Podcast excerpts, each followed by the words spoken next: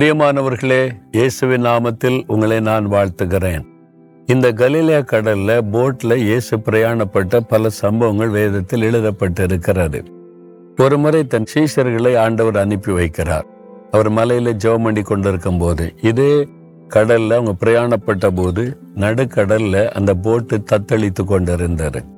இது ஒரு ஏரி தான் கலிலேய ஏரி நல்ல குடி தண்ணீர். ஹெர்மோன் மலையிலிருந்து இதுக்கு தண்ணீர் வந்து சேருகிறது. இடையில பல நூறு நீரூற்றுகள் இதை சுற்றி இருக்கிற மலைப்பகுதியில் இருக்குது.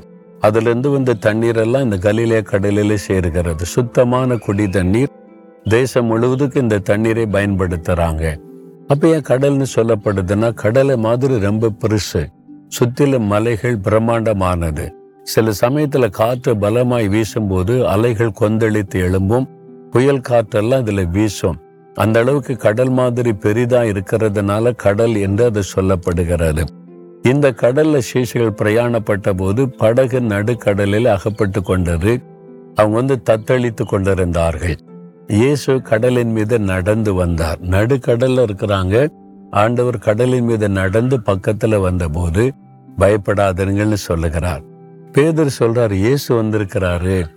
அதனால இயேசுனா நான் அவர்கிட்ட போனேன் அவரு கடல் மேல நிக்கிறாரு நடக்கிறாருன்னு சொல்லி இயேசு கிறிஸ்து கிட்ட போனாதான் சேஃப் பாதுகாப்பு நிறைந்து நானும் உங்ககிட்ட வந்துருட்டோமா? கடல் மேல் நடந்துன்னு கேட்கிறார். வா பேதுருவேன்னுட்டார் பேதர் கடல் மேல நடக்கிறார். படகை விட்டு இறங்கி தண்ணீர் மேல நடக்கிறார். இயேசுவை போல. எப்படி இருக்கும்? எக்ஸைட்மெண்டா இருக்கும்ல? சில அடிகள் போயிட்டாரு. படகு இந்த பக்கம் இயேசு அந்த பக்கம் மத்தியில நிக்கிறார். திரும்பி பார்த்த உடனே காற்றை பார்த்து பயந்து அமிழ்ந்து போனார். அமிழ்ந்து போன உடனே ஆண்டவரே ரட்சியனை கூப்பிட்டார். இயேசு தன் கரத்தை நீட்டி தூக்கி சொன்னாரு அற்ப விசுவாசியை ஏன் சந்தேகப்பட்டாய்? ஏன் அமிழ்ந்து போனாரு? சந்தேகப்பட்டதுனால. இயேசுதான் கூட இருக்கிறார்ல நீ தைரியமா போக வேண்டியது தானே சூழ்நிலை பார்த்து சந்தேகப்பட்டதுனால அமிழ்ந்து போனார். இன்னைக்கு அமிழ்ந்து கொண்டிருக்கிறீங்களா? கடன் பிரச்சனையில பயத்துல பாவத்துல பிரச்சனையில போராட்டத்துல அமிழ்ந்து கொண்டிருக்கிறீங்களா? ஐயோ என் வாழ்க்கை முடிஞ்சிரு அமிழ்ந்து கொண்டிருக்க நீ கலங்குறீங்களா? ஆண்டு சொல்றாரு நீ சந்தேகப்படாது. நீ சந்தேகப்பட்டா அமிழ்ந்து போவ அப்படின்னு தான் ஆண்டு சொல்லுகிறார். பேதுரு சந்தேகப்பட்டனால தான் அமிழ்ந்து போனார். அதனால தான் ஆண்டு சொல்றாரு ஏன் சந்தேகப்பட்டாய்? அப்ப ஆண்டோடைய வல்லமே சந்தேகப்படாதுங்க. அவருடைய அன்பை சந்தேகப்படாதுங்க. அவருடைய பாதுகாப்பை சந்தேகப்படாதுங்க. அவர் உங்களை ஆசிர்வதிப்பார் தேவைகளை சந்திப்பார் என்கிற காரியத்துல சந்தேகப்படாதுங்க. வசனத்தை நீங்க விசுவாசித்தீங்கன்னா கடல் மேல நடக்கலாம்.